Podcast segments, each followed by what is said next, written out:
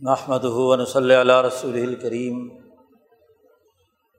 بعد فاعوذ باللہ من الشیطان الرجیم بسم اللہ الرحمن الرحیم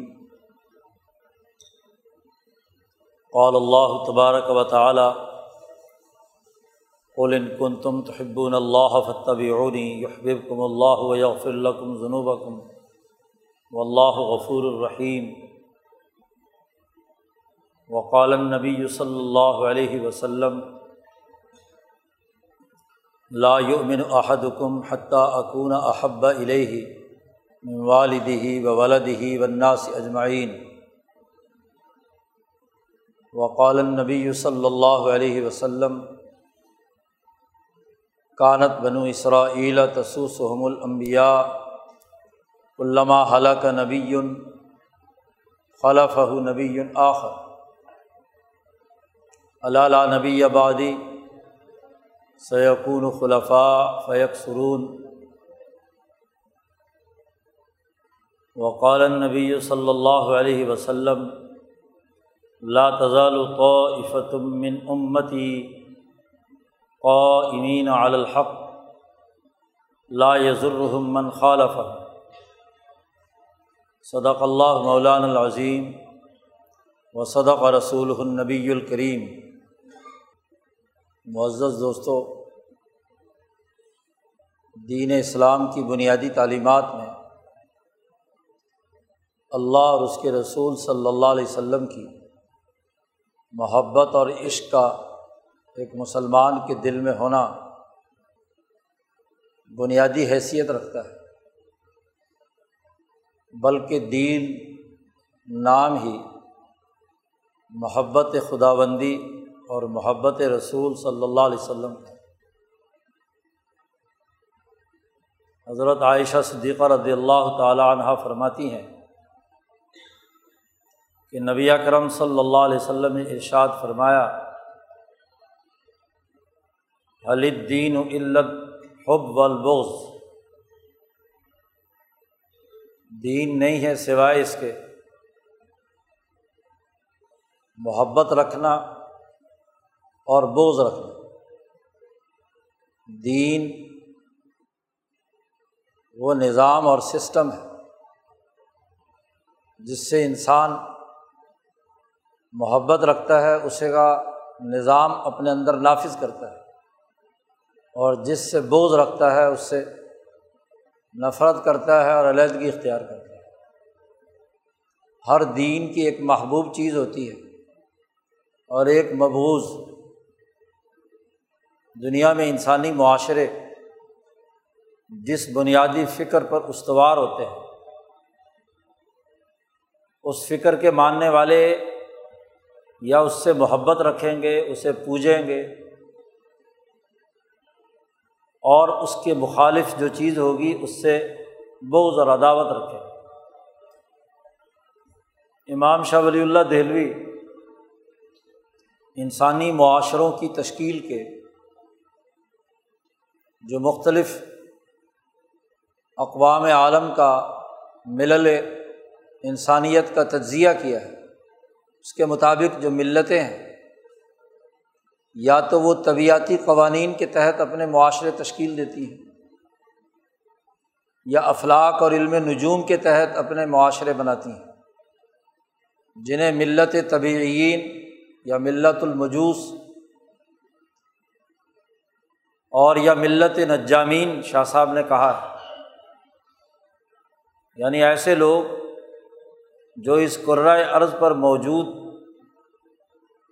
اشیا طبیعتی خواص رکھنے والی چیزوں کے ساتھ عاشقانہ اور والحانہ تعلق رکھتے ہیں۔ انہیں ان چیزوں کے ساتھ محبت سکھاتا ہے۔ جس کی آج موجودہ مثال گرد و پیش کی اشیا میں کیپٹل سے محبت رکھنے والے لوگ کیپٹلزم بنائے ہوئے ہیں۔ سرمایہ، اس سے انہیں محبت اور ہر وہ چیز جو سرمایہ کے مخالف ہو، اس سے انہیں بوجھ اور اپنی مبوض چیز کو وہ غلط قرار دیتے ہیں۔ اور اپنی محبوب چیز کو نافذ کرنے کے لیے ہر طرح کی چیز جائز قرار دیتے ہیں کہ محبت میں تمام حربے جائز ہیں۔ یہ مادیت پرستی کا عمل۔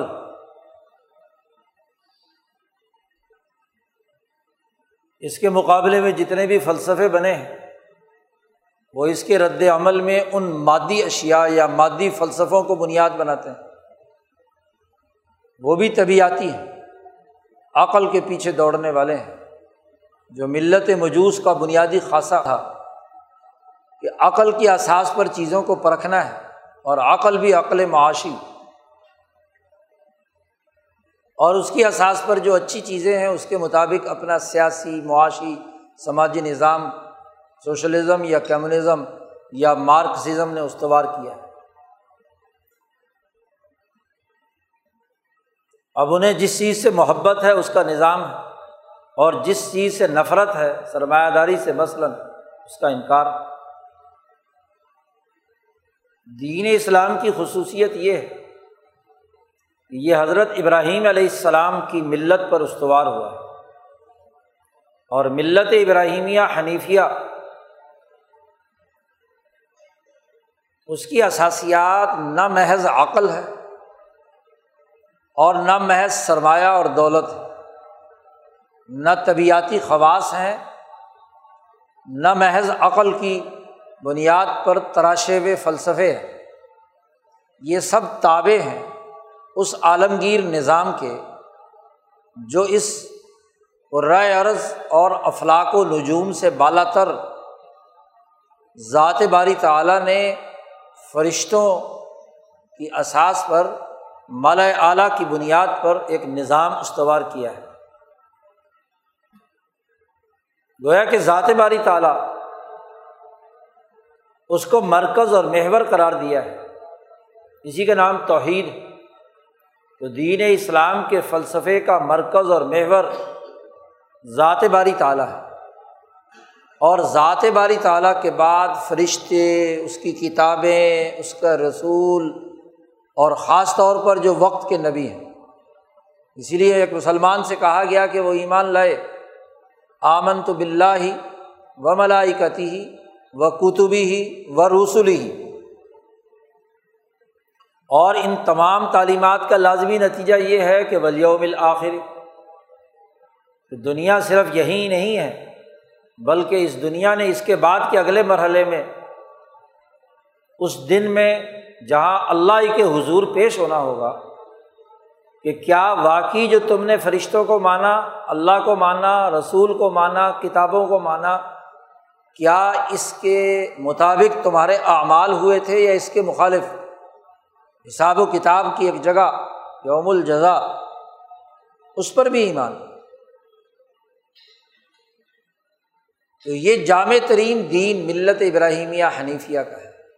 جب اس ملت حنیفیہ کا مرکز اور منبع اللہ اس کا کلام کتاب کتاب اللہ، اس کے رسول رسول اللہ، اور پھر کتاب اور رسول نے جن باتوں کا حکم دیا، ان کی اتباع، ان کی پیروی۔ تو یہ جو جملہ نبی کرم صلی اللہ علیہ وسلم نے فرمایا کہ حلد دین و الحب والبغض، دین اس کے علاوہ اور کچھ نہیں۔ کہ آپ کی محبت کا مرکز کیا ہے؟ کوئی پتھر ہے، کوئی بت ہے، کوئی پیسہ ہے، کوئی محض عقل ہے، یا ذات باری تعلیٰ ہے؟ ذات باری تعلیٰ کے نمائندے جو اس دنیا میں اتھارٹی کے طور پر رسول اللہ صلی اللہ علیہ وسلم محبت کا مرکز کیا ہے؟ اور یہ اصول اور ضابطہ ہے کہ جس سے محبت ہوگی اس کی ضد سے بوز ہوگا۔ جو اللہ کے مقابلے میں شرک کرے، کفر کرے، ایمان کے مقابلے میں کفر اختیار کرے، اللہ کے ساتھ کسی کو شریک ٹھہرائے، عدل کے بجائے ظلم قائم کرے، سخاوت کے بجائے بخل اختیار کرے۔ انسانی ہمدردی کے بجائے انسانی اذیت کے لیے کردار ادا کرے، اس سے بوجھ ہونا چاہیے۔ تو محبت ان اعلیٰ اخلاق و اقدار سے ہے جن کی اساس پر عملی نظام وجود میں لانا ہے۔ اور بغض ان تمام بد اخلاقیوں سے ہے جو انسانیت کے ان بنیادی اخلاق سے متصادم ان سے بغض دونوں ایک دوسرے کی ضد ہے، حب اور بغض۔ جس درجے محبت بڑھے گی، اسی درجے بغض بھی بڑھے گا۔ مخالف چیز کے ساتھ۔ ادھر اگر بوجھ کم ہے، تو محبت بھی کم ہے۔ اس لیے نبی اکرم صلی اللہ علیہ وسلم کی ایک حدیث ہے، جس میں آپ صلی اللہ علیہ وسلم نے فرمایا کہ جو آدمی صاحب ایمان تین باتیں اپنے اندر پاتا ہے، تو وہ ایمان کی مٹھاس اپنے قلب میں محسوس کرے گا۔ ایمان کی مٹھاس حلاوت اپنے دل میں محسوس کرے گا۔ ایک یہ کہ وہ اللہ اور اس کے رسول صلی اللہ علیہ وسلم سے سچی محبت رکھے۔ تو ضرور اس کے دل میں ایمان کی مٹھاس آئے گی۔ دوسرے یہ کہ کسی دوسرے انسان سے اس بنیاد پر محبت کرنا کہ جس کا مقصد سوائے اللہ اور رسول کی رضا کے اور کچھ نہ ہو۔ انسان محبت کے بہت سارے مقاصد ہوتے ہیں۔ شہوت پوری کرنی ہے۔ تو مال کسی سے بٹورنا ہے، کسی سے سودا لینا ہے، کسی سے کوئی مفاد اٹھانا ہے۔ تو آپ محبت کا اظہار کرتے ہیں۔ اور ایک بے غرض محبت، جس کا کوئی عوض آپ نہیں چاہتے۔ آپ اس کو دین سکھانا چاہتے ہیں، دین کی تعلیم دینا چاہتے ہیں، عقل اور شعور دینا چاہتے ہیں۔ اللہ اور اس کے رسول کے دین کے غلبے کا نظریہ سکھانا چاہتے ہیں۔ اس کی محبت پیدا کرنا چاہتے ہیں۔ اس کے علاوہ آپ کی کوئی اور غرض نہیں ہے۔ اس لیے آپ اس سے محبت رکھتے ہیں۔ اور وہ آدمی جو اللہ اور اس کے رسول کا دشمن ہے، اس سے آپ بوجھ اس لیے رکھتے ہیں کہ وہ اللہ اور اس کا رسول کا دشمن ہے۔ وہ سسٹم اور نظام کا دشمن ہے۔ جو رسول اللہ صلی اللہ علیہ وسلم لے کر آئے ہیں، تو ضرور وہ اپنے دل کے اندر بھی ایک مٹھاس پائے گا۔ حلاوت ایمانی۔ اسی طرح تیسری بات آپ صلی اللہ علیہ وسلم نے فرمائی کہ جس کے دل میں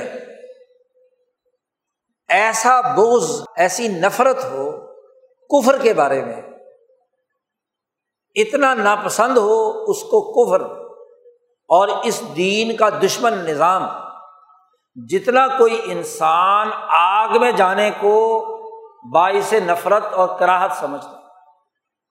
انسانی جلد آگ میں جانا پسند کرتی ہے۔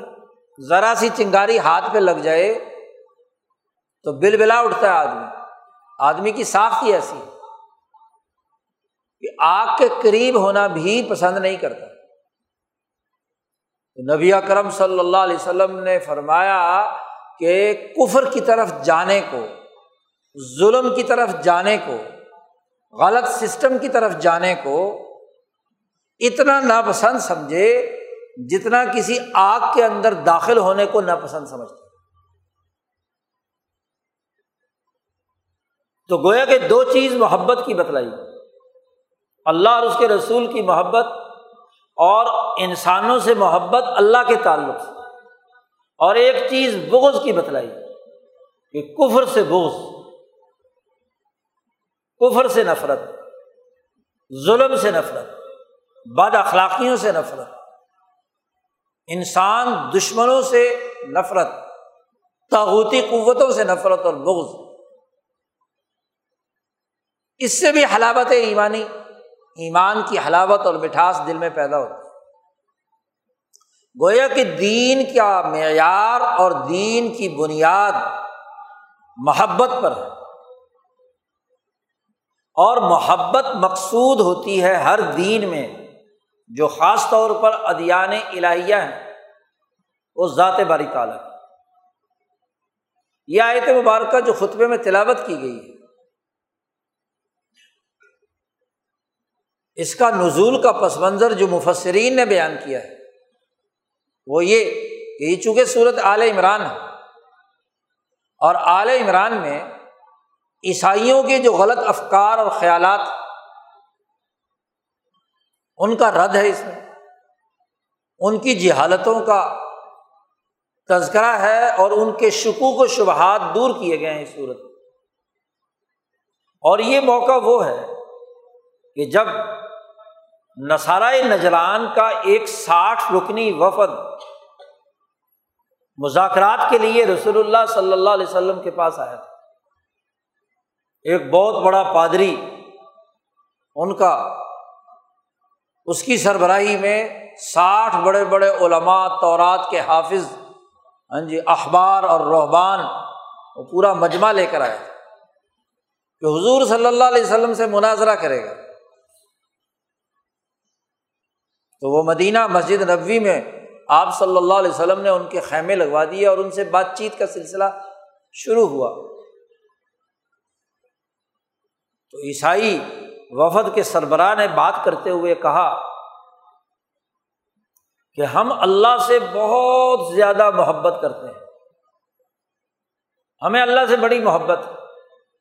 اور عیسیٰ علیہ السلام اللہ کے پیغمبر اور رسول ہیں۔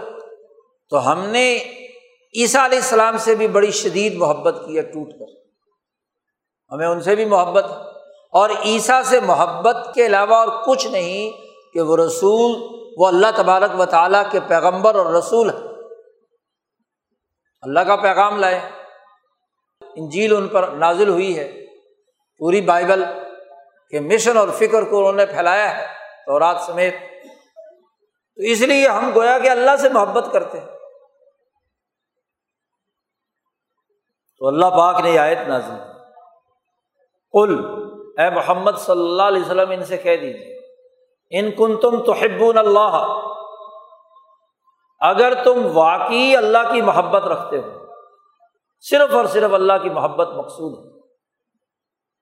تو فتح بھی اونی اے محمد صلی اللہ علیہ وسلم، ان سے کہہ دیجیے کہ اب تمہیں میری اتباع کرنی ہو میری آمد سے پہلے تک تم کیا کرتے رہے؟ تمہیں عیسیٰ سے محبت تھی اللہ سے محبت کا اظہار تم نے عیسیٰ کی محبت کے تناظر میں کیا۔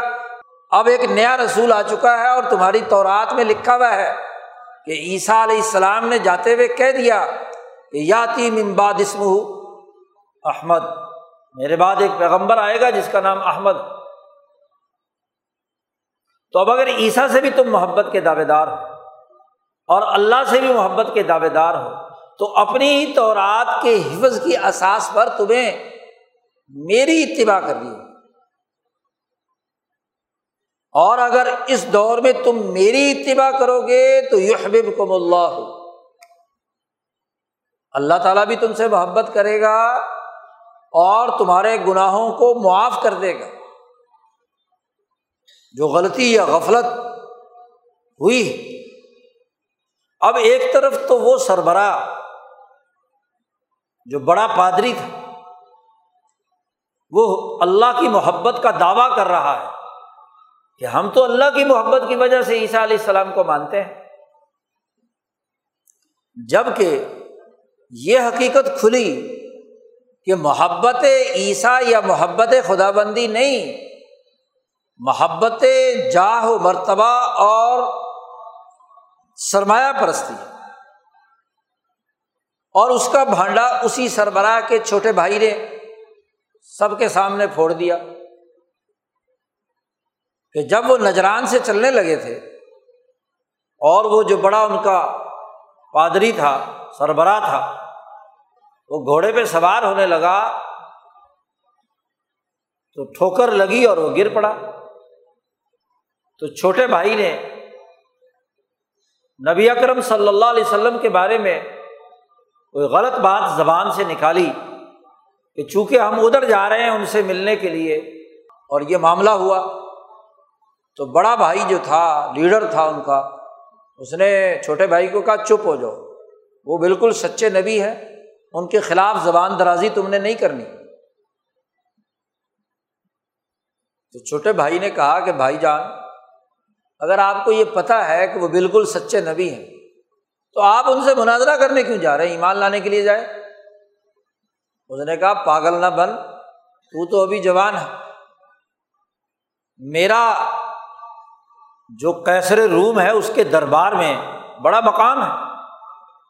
وہاں دربار کی کرسی ہے میرے پاس۔ اور ہر ہاں جی کچھ عرصے کے بعد بادشاہ سلامت کیسر جو ہے، وہ مجھے پیسوں کی تھیلیوں کی تھیلیاں بھیجتا ہے۔ تو یہ دولت، یہ عہدے، یہ سارے چھن جائیں گے اگر ہم مسلمان ہو گئے تو۔ یہ جاؤ، مرتبہ ختم ہو جائے گا۔ یہ عیاشیاں نہیں رہیں گی۔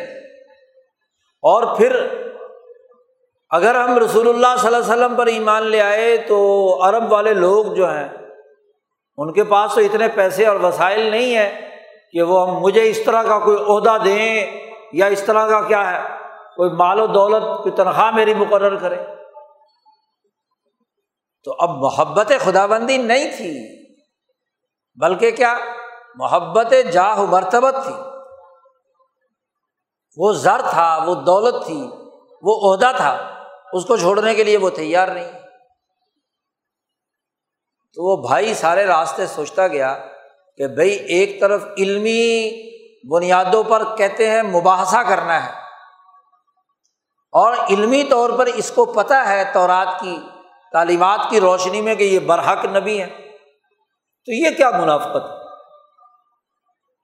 چھوٹے لوگ، نوجوان جو ہوتے ہیں، وہ ذرا کھڑے ہوتے ہیں، بات ان کے اوپر ابھی مفادات۔ اور ویسے بھی بڑا بھائی چودھری ہو تو چھوٹے بھائی کو کون پوچھتا ہے؟ وہ تو بےچارا ویسے ہی اس کا دم چلہ ہوتا ہے۔ وہ سارے راستے سوچتا گیا اور وہاں جب معاملہ مکمل ہو گیا اور یہ ایمان نہیں لائے تو وہ مسلمان ہو گیا۔ تو اس نے بھانڈا پھوڑ دیا کہ یہ محبت اللہ اور اس کے رسول کی نہیں ہے۔ اس لیے اللہ نے فوری طور پر حکم دیا، ان کن تم تو اللہ، اگر واقعی تمہارے دل میں اللہ کی محبت ہے تو فتح بھی ہوگی میری اتباع کی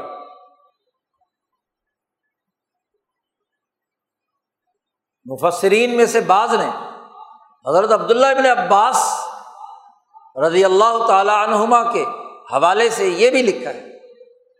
کہ اسی آیت کا ایک شان نزول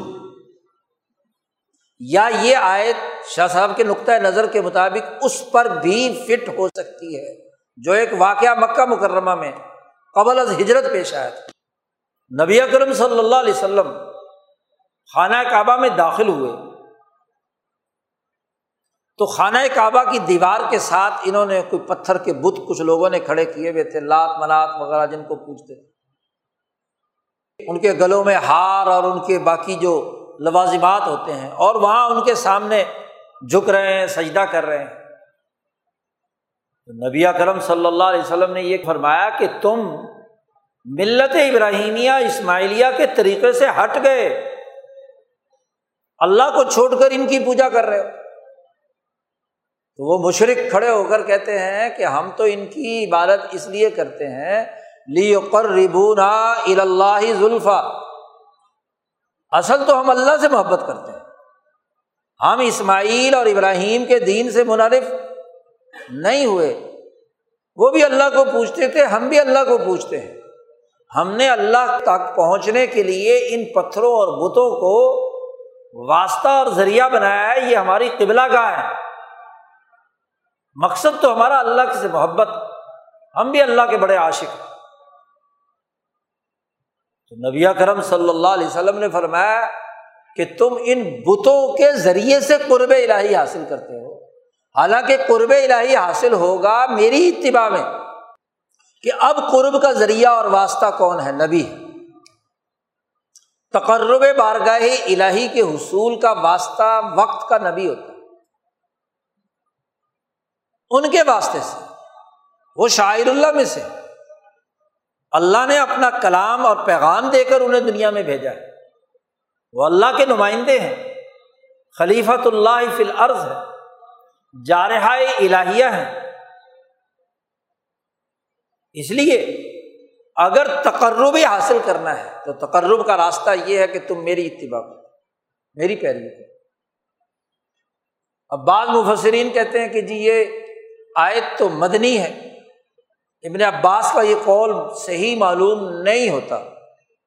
لیکن بڑی بنیادی سی بات ہے کہ ضروری ہے کہ اس شان نزول میں اس آیت کے نزول کے موقع کی بات کی گئی۔ ابن عباس رضی اللہ تعالیٰ عنہما نے وہاں حضور صلی اللہ علیہ وسلم کے قول کے کے حوالے سے گفتگو کی۔ آپ صلی اللہ علیہ وسلم نے جو ایک حقیقت تھی آپ نے وہاں بیان کر دی۔ بعد میں مدینے میں آیت نازل ہوئی تو اس نے آپ صلی اللہ علیہ وسلم کی اس بات کی تصدیق کر دی۔ تو تدبیق دی جا سکتی ہے نا، جھگڑے کی کیا بات ایک تو یہ ہمارے ذخیرہ تفسیر میں جھگڑے پیدا کرنے اور اختلافات کو ظاہر کرنے کا بڑا تصور پایا جاتا ہے۔ حالانکہ تطبیق موجود ہے، شاہ ولی اللہ صاحب نے الفوظ القبیر میں اس کے تفصیل واضح کر دی بہرحال بنیادی بات یہ ہے کہ اس آیت میں یہ کہا گیا ہے کہ اللہ سے محبت ضروری ہے اور اللہ سے محبت کا ذریعہ نبی اکرم صلی اللہ علیہ وسلم کی محبت اور آپ کی اتباع ہے۔ اور اتباع بغیر محبت کے نہیں ہوتی۔ اسی لیے نبی اکرم صلی اللہ علیہ وسلم نے فرمایا کہ تم میں سے کوئی آدمی کامل مسلمان اس وقت تک نہیں ہو سکتا۔ لا یؤمن احدکم حتیٰ اکون احب الیہ من والدہ و ولدہ والناس اجمعین۔ تم میں کوئی آدمی کامل مسلمان اس وقت تک نہیں ہو سکتا جب تک کہ اس کے دل میں میری محبت اپنی اولاد سے، اپنے والد سے تمام انسانیت سے، حتیٰ کہ اپنی ذات سے بھی زیادہ محبت نہ ہو۔ کامل ایمان تبھی ہوگا کہ جب نبی اکرم صلی اللہ علیہ وسلم کی محبت اور عشق ہو، اس کے بغیر نہیں ہو سکتا۔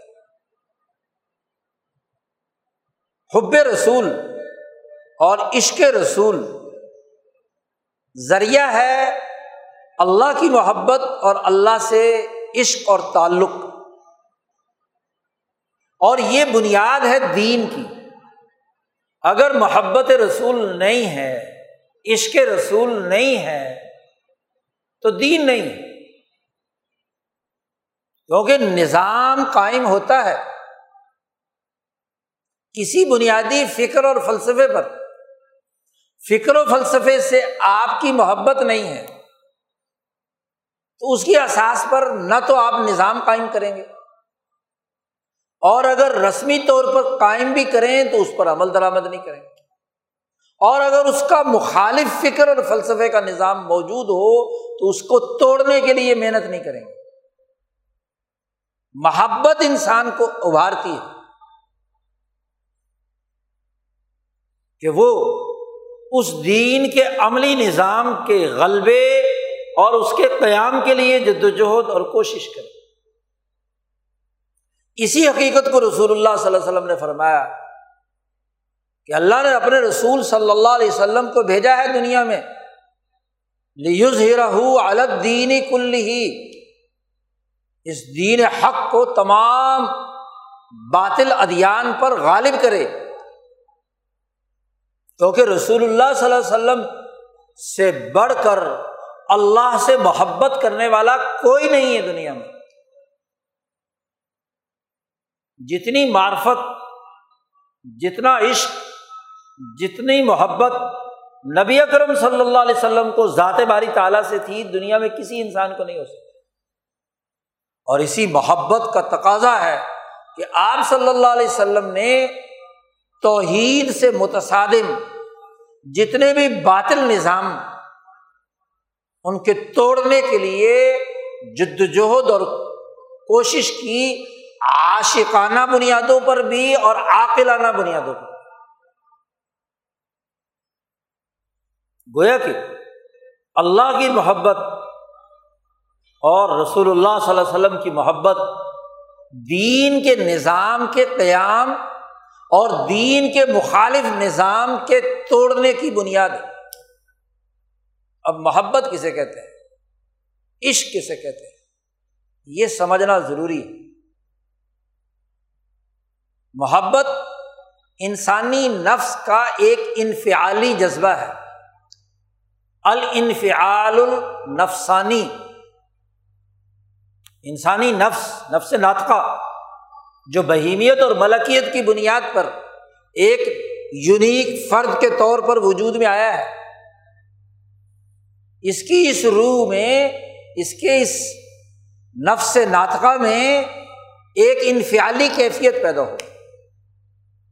اور یہ انفعالی کیفیت تب پیدا ہوتی ہے کہ جب اس کے تمام دماغی اور اوائے احساسیہ مشاہدہ، سننا، دیکھنا اور چھونا، ان سے جو کچھ اس نے ادراک کیا ہے، کسی شے کا شعور حاصل کیا ہے۔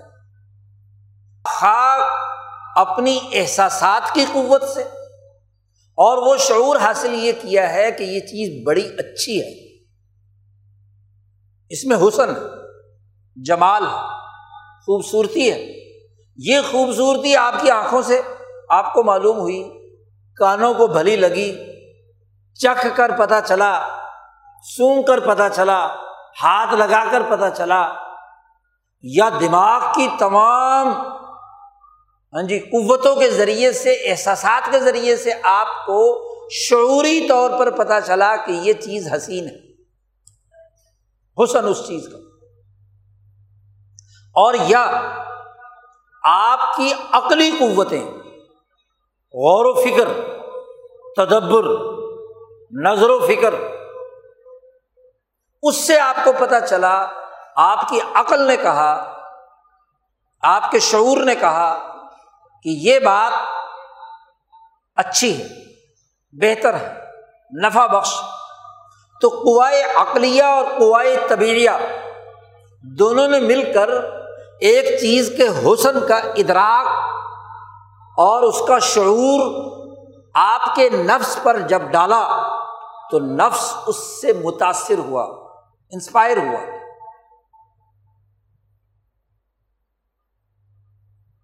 ایک انفیالی کیفیت آپ پر جذبہ تاری ہوا کہ آپ اس محبوب چیز کو سلام کریں، عزت کریں، احترام کریں۔ ماں کا احترام، باپ کا احترام، لیڈر کا احترام، کسی بھی ایسی چیز کا، جس کا شعوری طور پر، عقلی طور پر آپ کو حسن کا پتہ چلے تو آپ اس کے سامنے۔ اب جس طرح کی کسی کے اندر قوتیں ہوتی ہیں اس کے مطابق یہ انفیالی کیفیت محبت کہلاتی ہے۔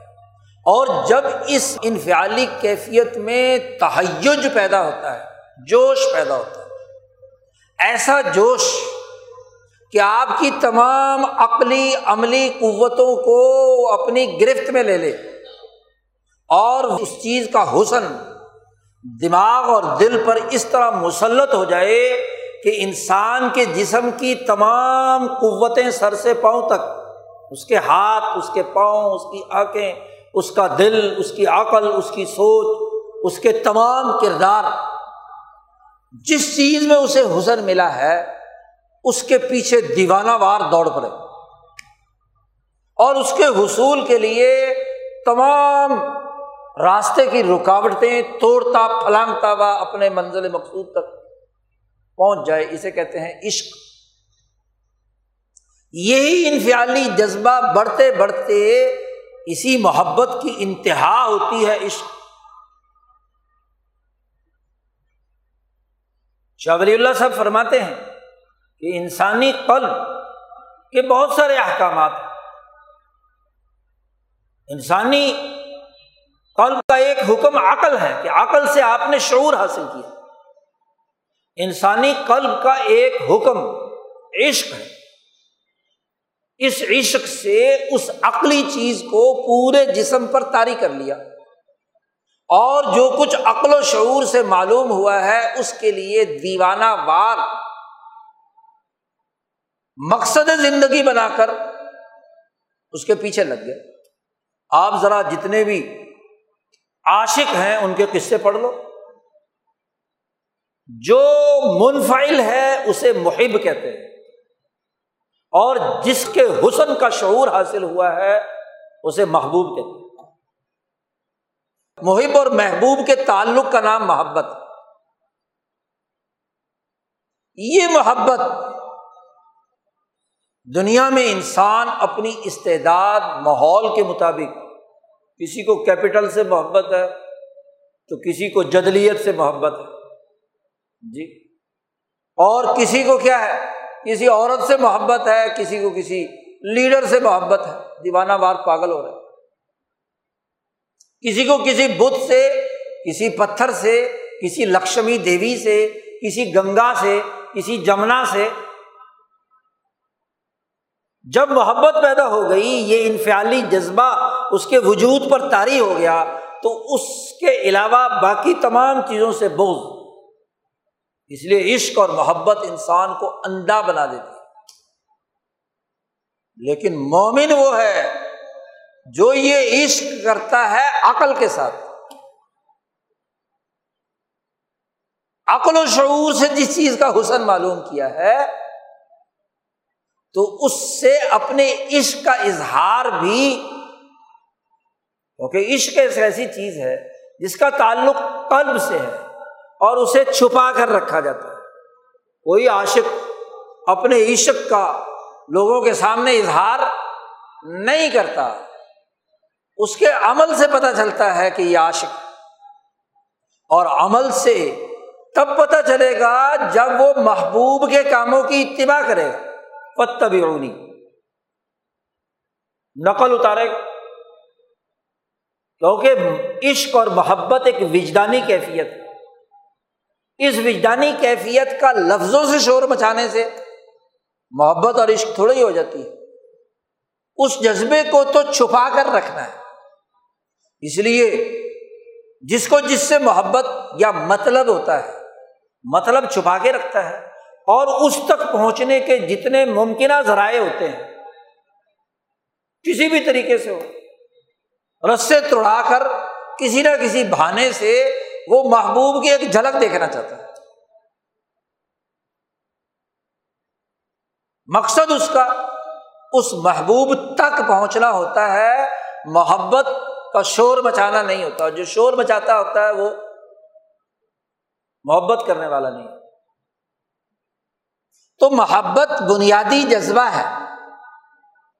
اور یہ وہ انفعالی کیفیت ہے کہ جس کے نتیجے میں اس کے وجود پر یہ کیفیت پیدا ہو جائے کہ وہ اس کے لیے ہر طرح کی تکلیف برداشت عشق مجازی کے لیے مجنون نے کتنی تکلیفیں اٹھائیں۔ لیلا کے پیچھے پھر رہا ہے۔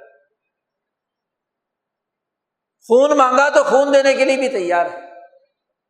بال و دولت کے پیچھے نہیں ہے، محبت ہے۔ اسے کھینچ کر لے گی۔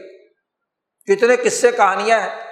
ہر روایت اور تہذیب میں اس طرح کی لوک کہانیاں موجود ہیں جو محبت اور عشق کو، اور صوفیہ نے اسی محبت و عشق کو جوڑا ہے ذات باری تعالیٰ رسول اللہ صلی اللہ علیہ وسلم کی محبت۔ کہ اللہ اور اس کے رسول کی محبت اتنی ہو جائے کہ اس کے دین کے غلبے کے لیے جد وجہد اور کوشش کرے اور اس دائرے میں رہ کر کرے کہ فتبعونی کہ نبی اکرم صلی اللہ علیہ وسلم کے طریقۂ کار، آپ کے طے کردہ طریقۂ کار کے مطابق محبت کا اظہار ہو آپ صلی اللہ علیہ وسلم نے تیئیس سالہ دور نبوت میں، مکہ مکرمہ کے تیرہ سال میں، دس سال مدینہ منورہ کے، کس طریقے سے اس بنیادی مقصد کو غالب کرنے کے لیے تن من دھن قربانی دی، پارٹی بنائی جدوجہد اور کوشش کی، اور دین کا قومی اور بین الاقوامی غلبہ کیا۔ یہ بات اچھی طرح سمجھنے کی اللہ کے عاشق تو بہت سے گزرے ہیں۔ صوفیہ میں بھی ہیں آپ صلی اللہ علیہ وسلم سے پہلے بھی بہت سارے لوگ ہیں۔ وہ تنہائیوں میں رہتے ہیں، غاروں میں رہتے ہیں۔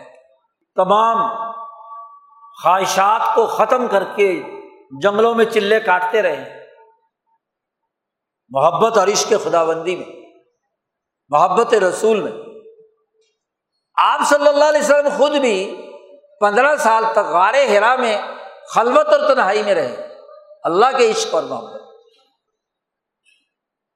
اور پھر اس عشق کا طریقہ، اس عشق کے اظہار، عملی اظہار کا طریقہ قرآن حکیم نے پہلی صورت نازل کر کے بتلا دیا کہ عشق کو پورا کرنا ہے تو تنہائی چھوڑو۔ کم فنزر و رب کا فکبر و سیابہ کا فتحر و رجزا فاجر ولا تمن تستقصر ولی ربی کا فصبر اپنے رب کے لیے اپنے جذبات پر کنٹرول کرو صبر کے ساتھ۔ وصبر کما صبر اول العزم من الرسل۔ ولا تستاج جلد بازی مت کیجیے اب عشق کی آگ سینے میں دہک رہی ہے کہ دین انسانوں تک پہنچ جائے، دین غالب آ جائے۔ اللہ نے کہا، نہیں بس ویر اپنے آپ کو روک لو۔ تو محبوب کا حکم ہے۔ محبوب نے طریقہ کار بتلا دیا کہ یہاں لوگوں کو ڈراؤ جو ظالم ہے جماعت تیار کرو۔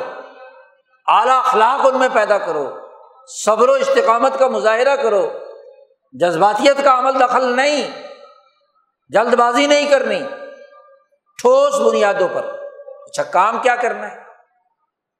اب جو محبت کی آگ نبی اکرم صلی اللہ علیہ وسلم کے سینے میں دہک رہی ہے، اب اس آگ کو منتقل کرنا ہے صحابہ کے قلوب میں، جماعت بنانی ہے۔ اور ایک طریقہ کار کے مطابق بنانا محبت کا طریقہ سکھانا ہے۔ جذباتی محبت تو وہ تھی مکے والوں کی، بظاہر اللہ سے محبت کے دعوے دار ہیں، لیکن بت کے سامنے سجدہ کیے ہوئے ہیں۔ اور یہ تصور کر رہے ہیں کہ یہ لیوکر ربونا اللہ زلفا اللہ تک ہمیں پہنچائے گا۔ تو ایک صحیح سلیقہ، ایک صحیح طریقہ، محبت پیدا کرنے کا کیا ہے؟ کہ ایک ایک نوجوان کی عقل اور شعور میں اس بات کا حسن پیدا کرنا ہے۔ اس کی قوت عقلیہ، اس کی سمجھ کے مطابق۔ کل مناس اعلیٰ قدری اقول اس کے فہم و بصیرت کی بنیاد پر اس کو آگے لا کر اس میں اس چیز کے حسن کا عقلی شعور بھی پیدا کرنا ہے۔ اور طبی قوتوں کے اندر بھی اس محبت کا شعور پیدا کرنا ہے۔ شعور یا طبیعت کے ادراک سے آتا ہے علم، اور یا عقلی قوتوں کے انالیسس سے آتا ہے۔ جو نظر نہ آنے والی چیزیں ہیں وہ عقلی طور پر سامنے آتی ہیں۔ اب اللہ سے محبت صرف احساسات سے تو نہیں ہو سکتی، یہ عقلی چیز ہے۔ اب اس عقلی چیز کو عقل و شعور کے بلند کرنے سے ہی نوجوانوں میں منتقل ہوگی، ابو بکر میں منتقل ہوگی، عمر فاروق میں منتقل ہوگی، عثمان غنی، علی المرتضیٰ جیسے نوجوان کے اندر منتقل ہوگی، ابو ذر غفاری کے اندر منتقل ہوگی۔ اب تنہائی چھوڑو، باہر نکلو میدان میں اور ایک ایک نوجوان کو محبت کرنے کا طریقہ سکھاؤ۔ ان کو بتلاؤ کہ محبت کیا ہوتی ہے۔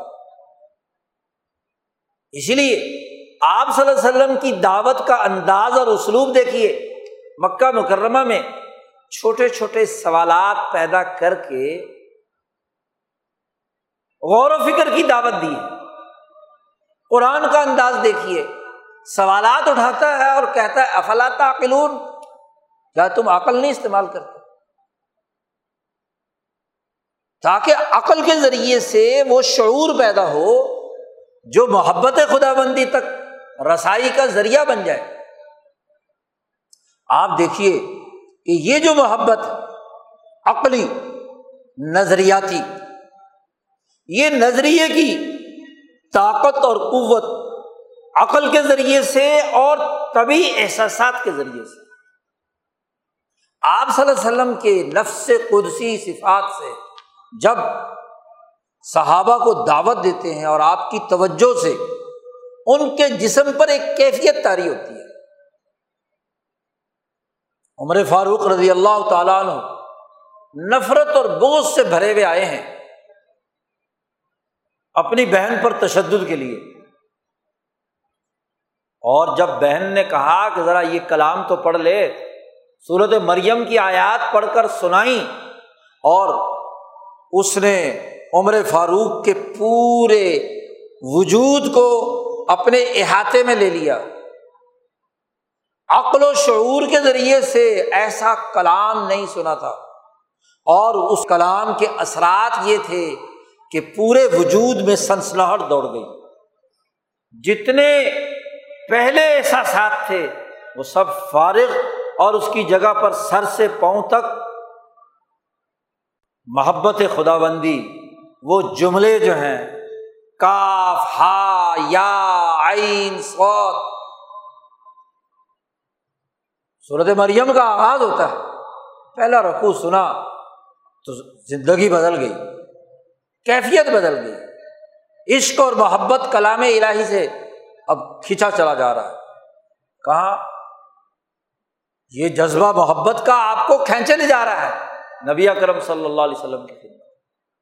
اور جیسے ہی نبی اکرم صلی اللہ علیہ وسلم نے کلمہ پڑھایا، عمر فاروق کی جب عقل روشن ہو گئی اور طبیعت اس کے مطابق ایک پیج پر آ گئی، تو عمر فاروق کیا کہتے ہیں؟ یا رسول اللہ، ہم یہاں کمروں میں بند ہاں جی عبادتیں چھپ چھپ کے کرتے رہیں گے۔ ہمیں تو کیا ہے؟ خانہ کعبہ میں جا کر اعلان کرنا ہے۔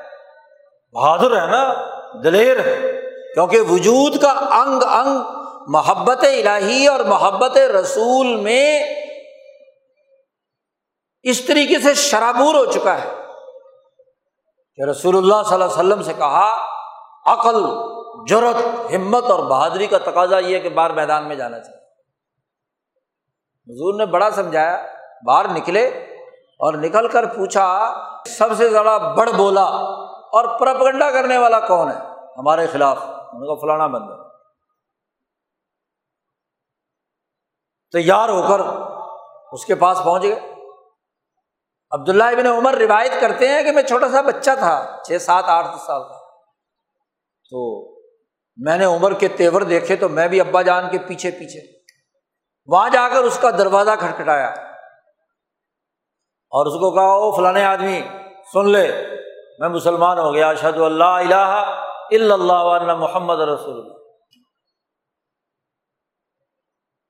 وہ اندر کمرے میں گیا، چادر اس نے کندھے پہ رکھی اور وہاں سے چپ چاپ تیز چلتا ہوا خانہ کعبہ کی طرف دوڑا۔ عمر فاروق بھی اس کے پیچھے پیچھے، کیونکہ جن کو زیادہ بولنے کی اور پراپگنڈے کی عادت ہوتی ہے، وہ گھر میں ٹک کے بیٹھ نہیں سکتے۔ اس نے کہا، خانہ کعبہ چکے سارے لوگ وہیں جمع ہوتے تھے۔ مکے کے سردار چاروں طرف کیا ہے؟ حرم کے بیٹھتے تھے، خوش گپیوں میں لگے ہوئے۔ وہاں حرم کے کنارے پر کھڑے ہو کر اس نے اعلان کر دیا وہ لوگوں سنو، وہ عمر بھی شادی ہو گیا۔ جیسے ہی یہ بات کہی تو عمر فاروق نے کہا، میں گمراہ نہیں ہوا۔ اشد اللہ الہ الا اللہ محمد رسول اللہ۔ ایمان لایا ہوں میں اب۔ تم نے مجھے بے دین کہا ہے۔ سابی ہو گیا سابی کہاں سے ہوتا اللہ کو ماننے والا تو اب ہوں میں۔ اور جیسے ہی عمر فاروق نے یہ اعلان کیا، اب جناب مکے کے سردار پٹائی کرنے لگ گئے۔ مار مار کے، مار مار کے ادموا کر دیا۔ ابن عمر نے پوری تفصیل اس کی سنائی ہے۔ کہنے کا مقصد یہ کہ عشق ہو گیا نا۔ کل تک حضور صلی اللہ علیہ وسلم سے بوجھ ہے۔ تو اس دین، اس سسٹم جو شرک پر مبنی تھا، اس کی بنیاد پر اس سے محبت تھی نبی اکرم صلی اللہ علیہ وسلم سے بوجھ تھا اور جب دین قبول کیا اور یہاں محبت پیدا ہوئی تو اس کا بغض اور نفرت پیدا ہوئی۔ ابو سفیان فتح مکہ کے موقع پر گرفتار کر کے حضور صلی اللہ علیہ وسلم کے پاس لایا جا رہا ہے۔ ابن عباس اپنے گدے پہ بٹھا کر لا رہے ہیں۔ راستے میں عمر فاروق نے دیکھ لیا کہ یہ تو نفرت سے، پورا جسم بوجھ سے کیا ہے؟ لرز اٹھا۔ آواز دے کر کہا، اس کو میرے حوالے کرو۔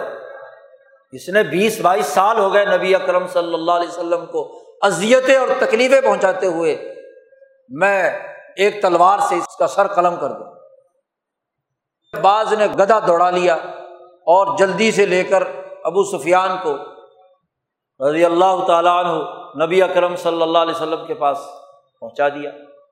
وہاں پہنچ کر عمر فاروق نے پھر یہی بات کہی۔ عمر فاروق کہتے میں نے دوڑ لگا دی۔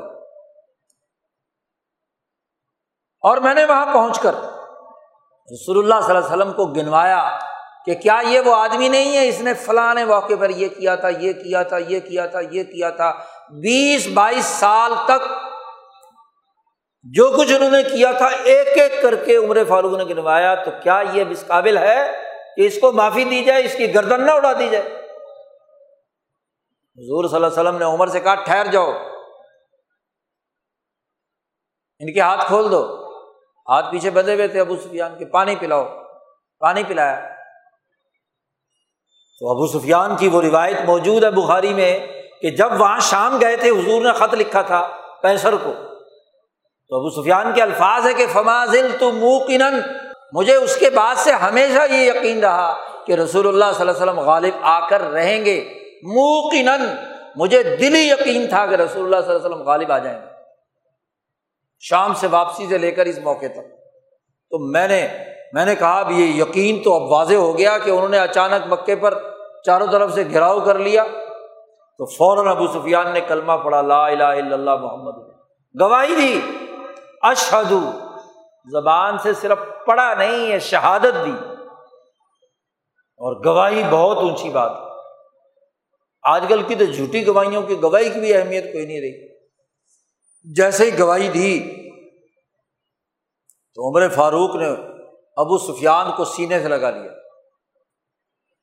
فرمانے لگے ابو سفیان، اس لمحے سے پہلے دنیا کا سب سے مبوض ترین شخص تو تھا۔ اور اس کلمہ پڑھنے کے بعد اب مجھے رسول اللہ صلی اللہ علیہ وسلم کے بعد سب سے محبوب تو ہے۔ اس لیے کہ کلمہ پڑھ لیا۔ تین غالب آ مکے کی ریاست کا سردار سرنڈر ہو گیا، سسٹم ٹوٹ گیا۔ تو محبت، تو حب اور بغض، یہی تو اثاسیات ہے دین کی۔ تو صحابہ کے سینکڑوں واقعات اسی محبت اور عشق ہیں۔ اور اسی عشق کا طریقۂ کار نبی اکرم صلی اللہ علیہ وسلم نے متعین فرما دیا۔ عقل و شعور سکھانے سے لے کر ایک ایک فرد کو جوڑنے سے لے کر جماعت بنانے اور جماعت کی جذباتیت کو ختم کرنے۔ اس میں جماعتی شعور پیدا کرنا اس میں تنظیم پیدا کرنا اس میں طاقت پیدا کرنے۔ ضبط پیدا کرنے۔ یہ محبت کا طریقہ ہے کہ جس کے ذریعے سے وہ اپنے جذبات پر کنٹرول کریں۔ حد سے بڑی ہوئی عقل اس کو ایک ڈسپلن میں لائیں۔ حد سے بڑی ہوئی جسمانی طبعی جذباتی تقاضے، ان کو ایک ڈسپلن میں لائیں۔ یہ نبی اکرم صلی اللہ علیہ وسلم نے صحابہ کے قلوب میں پیدا کیا اور صحابہ اس کے نتیجے میں صفن کان بنیان مرسوس سیسا پلائی ہوئی دیوار بن گئی۔ منظم قوت۔ محبت کا اظہار جب تک اس اتباع رسول کے ساتھ نہ ہو۔ ایک نظریہ زندگی اس کے سامنے ہو۔ اور وہ نظریہ اللہ اور اس کے رسول کی تعلیمات کی اساس پر جدوجہد کا نظریہ۔ وہ مقصد زندگی وہ آپ کے پورے وجود میں شرائط ہو جائے اور عشق پیدا ہو جائے۔ اس طریقۂ کار کے مطابق کام کرنے کا، دعوت دینے کا، تربیت کرنے کا، جماعت بنانے کا اور اس جماعت کے ذریعے سے انقلاب لانے کا، ریاست تشکیل دینے کا، بین الاقوامی نظام قائم کرنے کا، یہ سارے مرحلے اس عشق سے پیدا ہو جائیں تو یہ ہے اتبافت طبعونی آج بڑی انتہا پسندی کیا ہے؟ عقلی گفتگو بہت ہے اور محض طبی گفتگو بہت ہے۔ یا جذبات سے کھیلا جاتا ہے؟ جذبات بڑھا دیے۔ محبت کے نام پر۔ اور وہ جذبات کسی ڈسپلن میں نہیں ہے انفیالی کیفیت ہوئی محبت کی، جذبات کی بنیاد پر۔ اور اس جذبات کے نام پر اس عام آدمی کے جذبات کو محبت کے نام پر اشتعال پیدا کر کے، یا پیسہ بٹورنا مقصد ہے، چندہ لینا مقصد ہے، نمود و نمائش مقصود ہے۔ ان کی جذباتیت سے۔ یا سامراجی مقاصد کے لیے ان کی جذباتیت کو غلط جگہ پر استعمال کرتے اب وہ تو محبت اور عشق کے نام پر اپنے سارا وجود لٹانے کے لیے تیار لیکن عقل نہ دارت خالی جذباتیت، خالی انفعالیت، فعالیت نام کی کوئی چیز نہیں۔ انفعالیت سے جب انسان متاثر ہوتا ہے، تو یہی محبت فعالیت کا وہ تقاضا پیدا کرتی ہے جو اتباع نبی سے آتا ہے۔ پندرہ سال نبی اکرم صلی اللہ علیہ وسلم پر انفیالی کیفیت رہی، جب غار ہرا میں تشریف فرما۔ ذات باری تعالی کی تجلیات اور انوارات سے مروب ہے۔ خود نبی اکرم صلی اللہ علیہ وسلم فرماتے ہیں کہ غار ہرا سے میں گھر کی طرف آ رہا تھا۔ تو میں نے آواز فضا پر سنی، پروں کے پھڑ پھڑانے کی۔ میں نے جب آنکھیں اٹھا کر اوپر دیکھا، تو وہی فرشتہ جو غار ہرا میں آیا تھا، وہ ایک ایسی بڑی کرسی پر بیٹھا ہوا ہے کہ اس نے پوری اوپر کی فضا گھیر رکھی فروعب تو من ہوں میں مروب ہو گیا اس سے۔ اور خوف تاری ہو گیا مجھ پر۔ اور میں گر پڑا۔ جی۔ گویا کہ انفیالی کیفیت یہاں تک کہ وہ اللہ کا فرستادہ، جس نے آ کر پہلی وہی سنائی، اور اس کی وجہ سے آپ کے جسم پر ایک انفیالی کیفیت پیدا ہوئی، اور پھر جلدی جلدی گھر پہنچا۔ اور خدیجہ سے کہا کہ زملونی زملونی۔ سردی اور کپ کپاہٹ۔ جب انسان خوف زدہ ہوتا ہے تو اس کا خون سمٹ کر دل کو بچانے کے لیے وہاں چلا جاتا ہے، جسم پورا ٹھنڈا ہو تو چادریں اڑائی گئیں۔ جی لحاف ڈالے گئے۔ تو آہستہ آہستہ آپ کے وجود میں حرارت نارمل ہوئی۔ تو وہی فرشتہ پہنچ گیا۔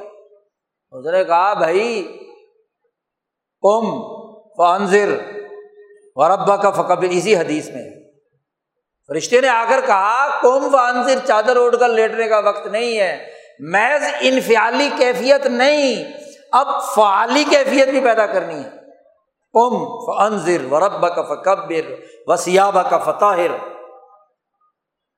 اٹھو اور اب کام کرنا ہے اس محبت کا نتیجہ۔ تو محبت صرف انفعالی کافی نہیں، انفعال سے جو وجود کے اندر نور آیا ہے، جو محبت کے اثرات آئے ہیں، ان کے احساس پر آگے فعالیت کا کام کرنا ہے۔ اس کا مطلب یہ ہے کہ محبت کے نتیجے میں، انسان میں، عشق کے نتیجے میں ایسی فعالیت پیدا ہو جاتی ہے کہ عاشق اپنے معشوق کے لیے جان بھی قربان کرنے کے لیے تیار ہوتا ہے۔ اس کے لیے تمام راستے طریقۂ کار اور ہیلے تراشتا ہے کہ کس طریقے سے معشوق کی منشا، محبوب کا مقصد پورا ہو جائے۔ اس مقصد کا نام ہے نظریہ۔ یہ جو ہمارے حضرت رحمۃ اللہ علیہ فرماتے تھے، نظریہ بناؤ۔ اس نظریے میں عقل بھی ہے، عشق بھی ہے۔ دونوں کا مجموعہ ہے۔ ایک بڑی غلط فہمی یہ پیدا ہو گئی کہ عقلی باتیں اور فلسفے خوب گھڑو۔ اور فلسفیانہ باتیں بتاؤ۔ اور جذباتیت یا جسم کے اوپر جو طبی اثرات پورے وجود پر تاری ہونے چاہیے، عشق اور محبت اس کو سرے سے کیا چھوڑ دو۔ بس۔ زمین آسمان کے کلابے بناؤ۔ اس لیے بس فکر کی باتیں کرنی ہے فلسفے کی باتیں کرنی ہے وجود پر اس فکر اور عقل کو تاری نہیں کرنا۔ یہ بڑی غلط فہمی ہے۔ اسی طرح یہ بڑی غلط فہمی ہے کہ عقل کی کیا ضرورت ہے؟ کچھ لوگ عقل کے پیچھے لٹ لیے پھرتے اور کہتے ہیں، عشق ہی عشق ہے، بس محبت ہی محبت ہے اور عشق کے نام پر ڈھول بجاؤ۔ شرینی بانٹو، چادریں چڑھاؤ، لائٹیں کرو، اور نہیں تو جذباتیت کے نام پر نہ کوئی نظریہ، نہ سوچ، نہ لینا، نہ دینا۔ یاد رکھو، دونوں چیزوں کی ضرورت عقل اور طبی قوتوں سے جو چیز جسم پر پورے وجود پر تاری ہو جائے اور عاشق بن جائے انسان، تبھی عقل کا فائدہ ہے۔ حضرت رحمۃ اللہ علیہ شاہ سعید احمد رائے پوری فرمایا کرتے تھے کہ عشق کی کمی نظریے کی پختگی کو دور کر دیتی نظریے کی پختگی عشق سے ہوتی ہے۔ اور عشق کا مطلب انسان اس مقصد کے لیے دیوانہ ہو جائے جو غلبہ دین کا نظریہ رسول اللہ صلی اللہ علیہ وسلم اور ان کی جماعت کا رہا اور وہ دیوانگی اس طریقۂ کار کے مطابق ہو جو نبی اکرم صلی اللہ علیہ وسلم اور آپ کی جماعت صحابہ نے پیدا کی۔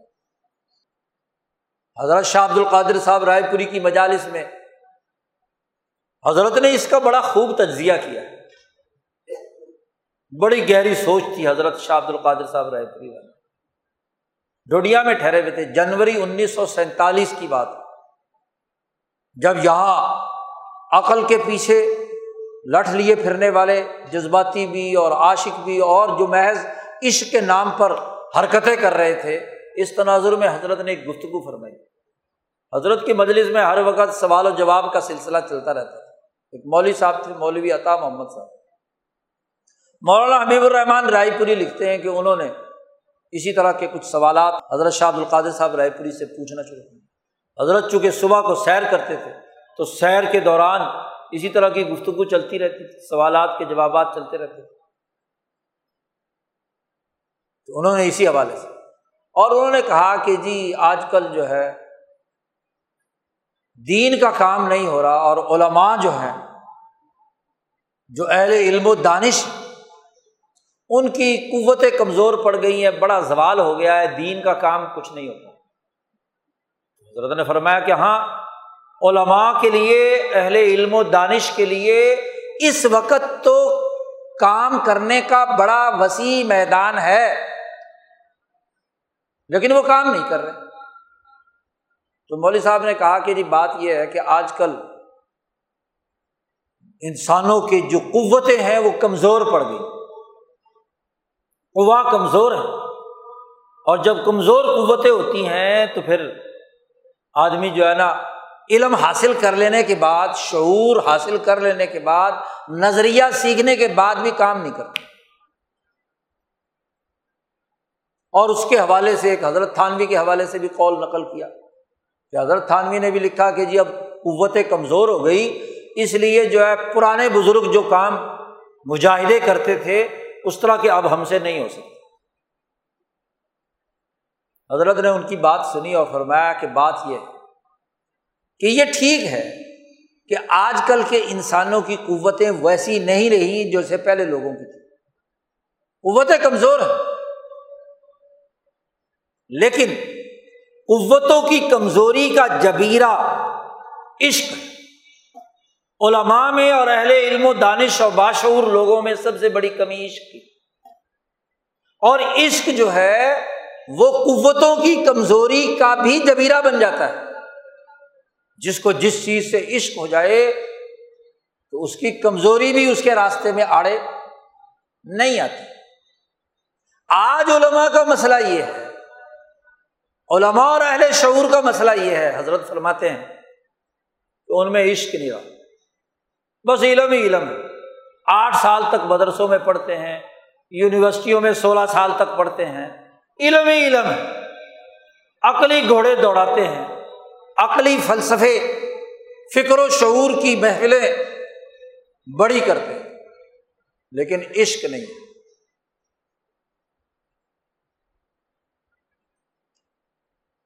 وہ مولوی صاحب بھی چپ ہونے والے نہیں تھے۔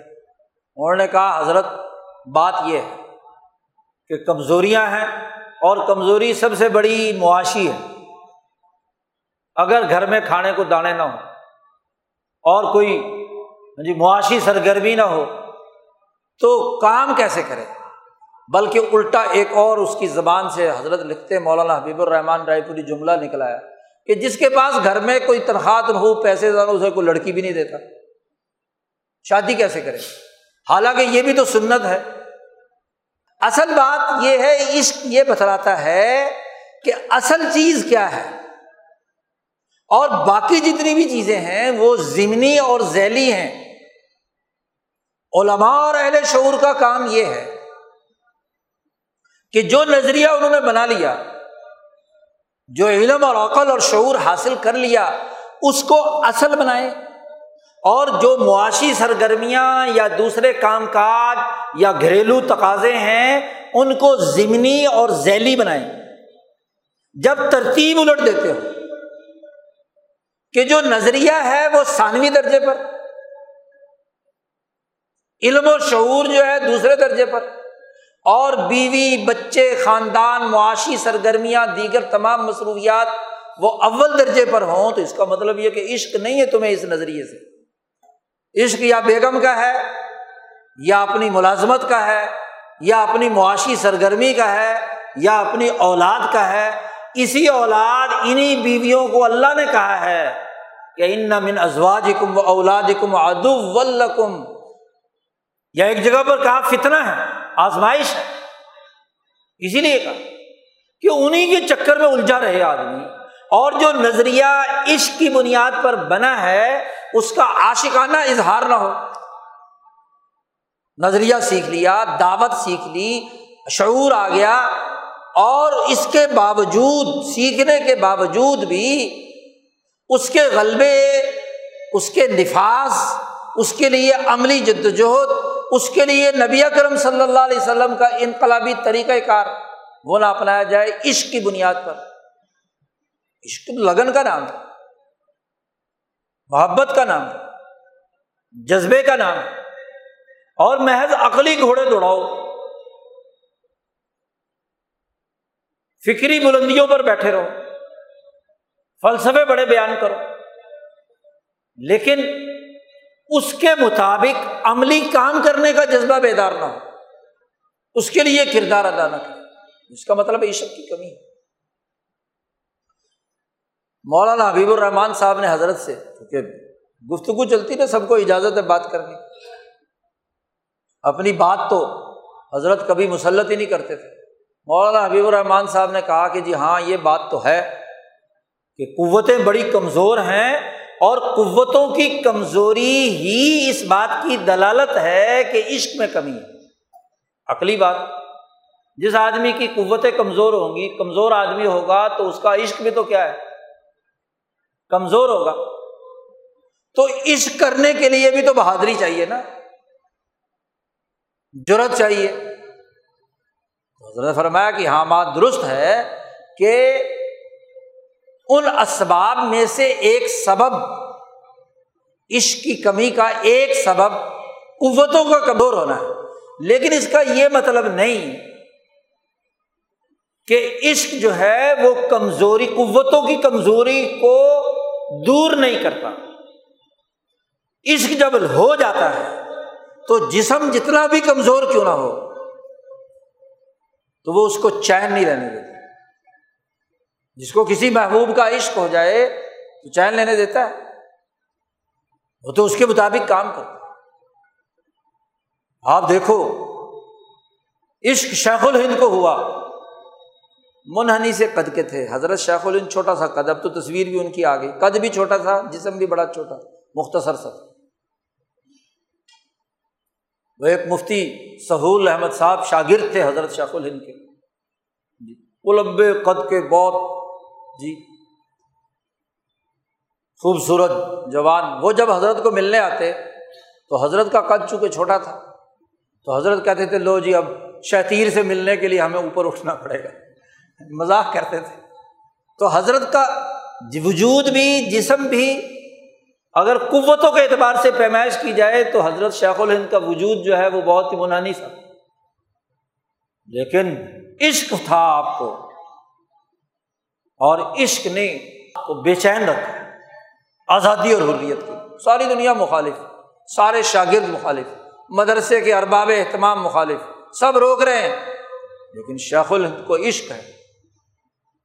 لوگوں نے پوچھا شیخ الہند سے کہ آپ کو پتہ ہے کہ جتنا انگریزوں کا جبر اور تسلط اس ہندوستان پر ہے اور جتنے انہوں نے پاؤں پھیلا لیے ہیں، اب ان سے آسانی سے آزادی حاصل نہیں ہوگی۔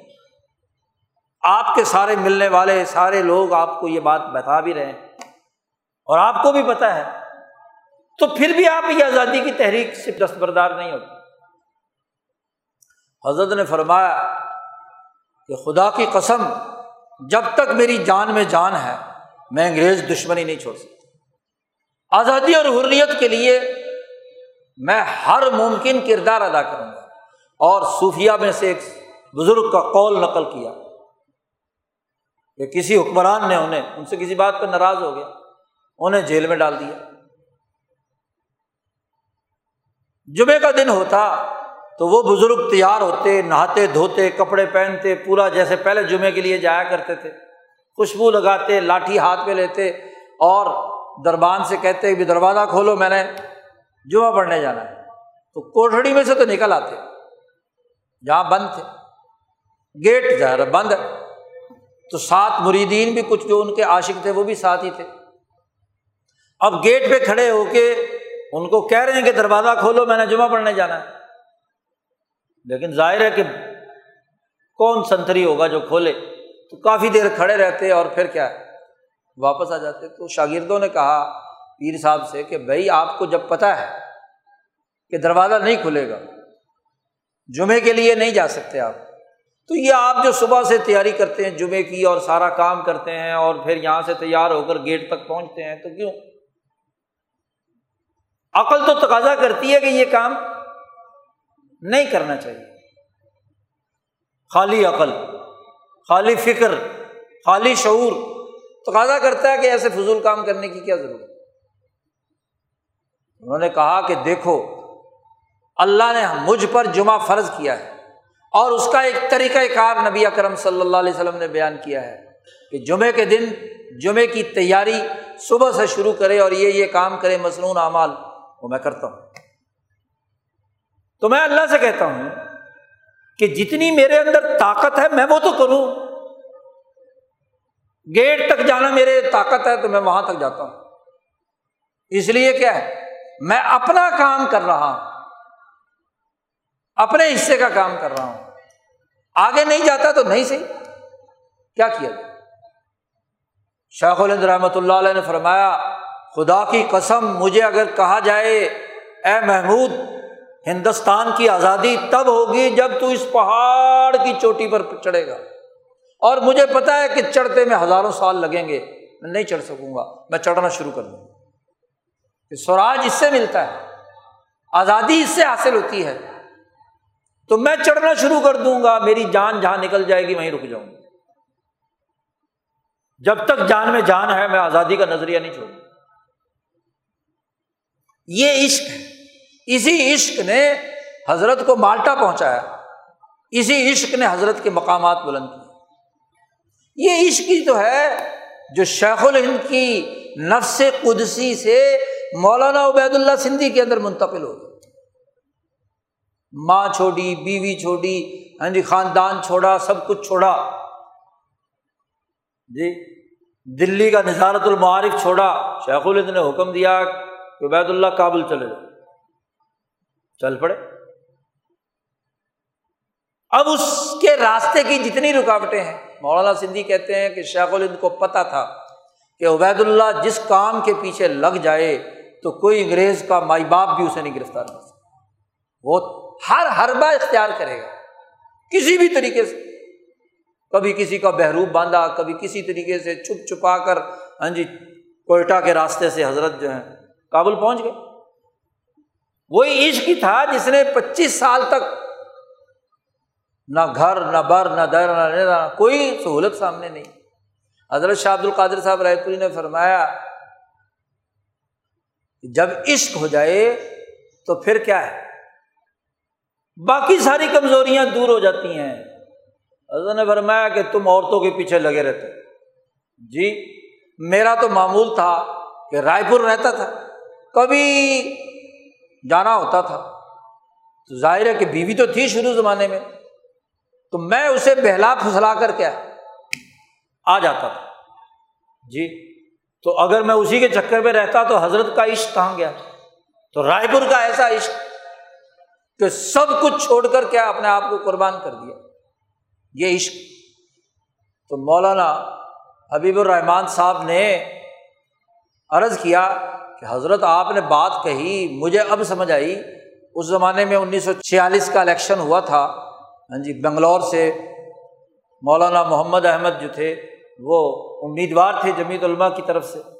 تو چونکہ مولانا حبیب الرحمان صاحب وہاں کے صدر تھے، تو وہ جد وجہد اور کوشش میں کہتے جی ایک ہفتے تک ایک دفعہ ہم الیکشن کمپین میں رات دن چلتے رہے۔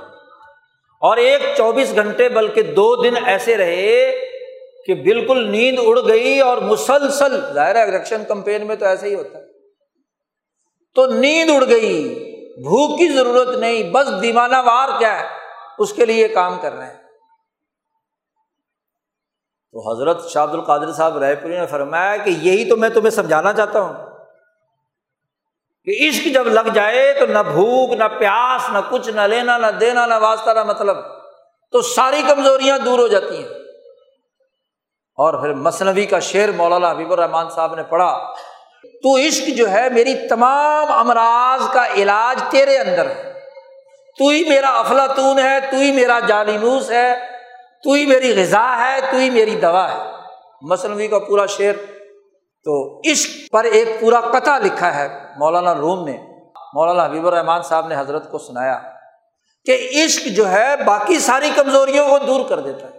اور عشق کے نتیجے میں جو شعور حاصل ہوا ہے، اس کو عمل میں لانے کے لیے جد وجہد اور تحریک کا پیدا ہونا ضروری ہے۔ اور اگر مایوسی چھا گئی یا اپنے بیوی بچوں کام کاج ملازمت فلانے فلانے میں لگے رہے تو نظریہ پھیلتا ہے۔ آرام طلبی سے کچھ نہیں ہوتا۔ حضرت شاہ سعید احمد صاحب رائے پوری کو عشق تھا۔ اپنے نظریے سے۔ ایک نوجوان بھی آ گیا۔ تو چاہے ساری رات لگ گئی۔ اس کو نظریہ سکھانے میں عشق ہے نا۔ بیان کر رہے ہیں۔ اور دوسرا آیا، فوراً بیان کرنا شروع کر دیا۔ بسا اوقات ہم کہہ دیتے کہ حضرت یہ اتنی لمبی تفصیل یہ کیا سمجھے گا؟ حضرت نے فرمایا، یہ سمجھے نہ سمجھے، ہم نے تو اپنا سبق یاد کر لیا، دوہرا دیا۔ ہمارا سبق پکا ہو گیا۔ تو بات یہ ہے کہ دعوت پھیلتی ہے عشق سے۔ اور اس طریقہ کار کے مطابق جو عقل و شعور سے ہم نے خود طے کیا ہو۔ عقل و شعور سے ایک چیز کا حسن، ایک نظریے کی حقانیت، ایک دین کی حقانیت واضح ہو گئی تو اب اس کا تقاضا ہے عشق۔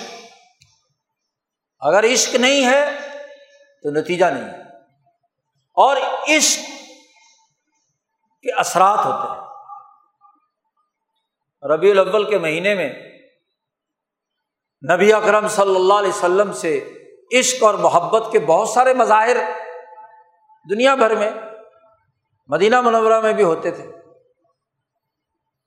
امام شاہ ولی اللہ دہلوی رحمۃ اللہ علیہ جب حرمین شریفین کے سفر میں فیوز الحرمین میں لکھتے ہیں کہ جب میں مدینہ منورہ پہنچا بہت ساری رسومات میلاد کے نام سے ہوتی تھی۔ جی ترکوں کا مزاج ہی ایسا تھا آشقانہ بھی۔ تو وہ بہت ساری رسومات کرتے تھے۔ صلاۃ وسلام وغیرہ اور باقی تمام چیزیں جو ہیں وہاں پڑھی جاتی تھی، اس کے لیے محفلیں ہوتی تھی۔ ہر آدمی اپنے عشق کے جذبے کا اظہار کسی نہ کسی انداز میں کرتا تھا۔ شاہ ولی اللہ صاحب فرماتے ہیں کہ میں روزہ اقدس پر حاضر تھا۔ رسول اللہ صلی اللہ علیہ وسلم سے جو باتیں میرے قلب میں القاع ہوئی، ان میں ایک بات یہ ہے کہ یہ جو عام لوگ مجھ سے محبت اور عشق کا اظہار کے لیے کوئی رسم اختیار کرتے ہیں، ان کو برا بلا مت کہو۔ ان کے اس کہنے کا بھی ایک اثر ہوتا ہے، کیونکہ عام آدمی مخلص ہوتا ہے۔ اسے تو پتہ نہیں، اسے کسی نے شعور نہیں دیا۔ کہ اس کے اس عاشقانہ جذبے کے اظہار کا صحیح راستہ اور طریقہ کار کیا ہے؟ وہ اپنی چاہت اور اپنی محبت، اپنی خوشی سے ایک کام کرتا ہے جو اس پر ایک جذبہ تاری ہوا ہے۔ تو بات تو عاشقانہ ہے کی تو اس نے محبت سے ایک ہے۔ اب یہ تو رہنماؤں کا کام ہے نا کہ وہ اس کے اس عاشقانہ جذبے کو ایکسپلائٹ کرتے ہیں یا اسے سیدھا درست رخ دیتے ہیں۔ تو براہ راست ان کو برا بلا مت کہا بلکہ وہ مفاد پرست طبقہ جو ان کی جذباتیت کا استحصال کر کے یا وہ سامراجی طبقات جو اسی میں الجھا کر اپنا الو سیدھا کرتے ہیں، اس کو سامنے رکھا کرو کہ ان کی نیت خراب ہے، ان کا نظریہ صحیح نہیں ہے وہ محبت کے نام پر ایکسپلائٹ کرنا چاہتے ہیں۔ لیکن جو محبت صادقہ عام آدمی کے اندر، عوام کے اندر پائی جاتی ہے، تو اس کی مخالفت کرنے کا کیا مطلب؟ اس نے تو اپنی سمجھ کے مطابق جیسے سمجھ آیا، اس نے بیچارے نے کیا ہے؟ اپنے دل کی محبت کا اظہار ربیع الاول کے مہینے میں کر دیا۔ یا کسی بزرگ کے ہاں جی جو برسی برسی منائی جاتی ہے، اس کے اوپر اس نے اظہار کر دیا۔ تو اس نے تو اپنے خیال کے مطابق کیا ہے۔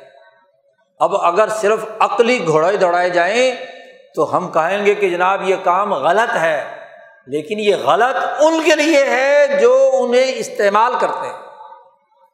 تاغوتی قوتیں جو مفادات اٹھاتی ہیں، جو ان کے جذبات کا استحصال کرتی ہیں۔ تو عشق اور عقل کا امتزاج، اسی کے مجموعے کا نام ہے سنت نبوی۔ نبی کرم صلی اللہ علیہ وسلم کا طریقۂ کار، دعوت دینے کا، جماعت بنانے کا، انقلاب لانے کا، ریاست بنانے کا، ریاست چلانے کا لیوز الدینی کلی کا۔ تو ایک باشعور فرد، تربیت یافتہ فرد، ایک سچی جماعت سے وابستہ فرد دونوں کو ساتھ لے کر چلتا ہے۔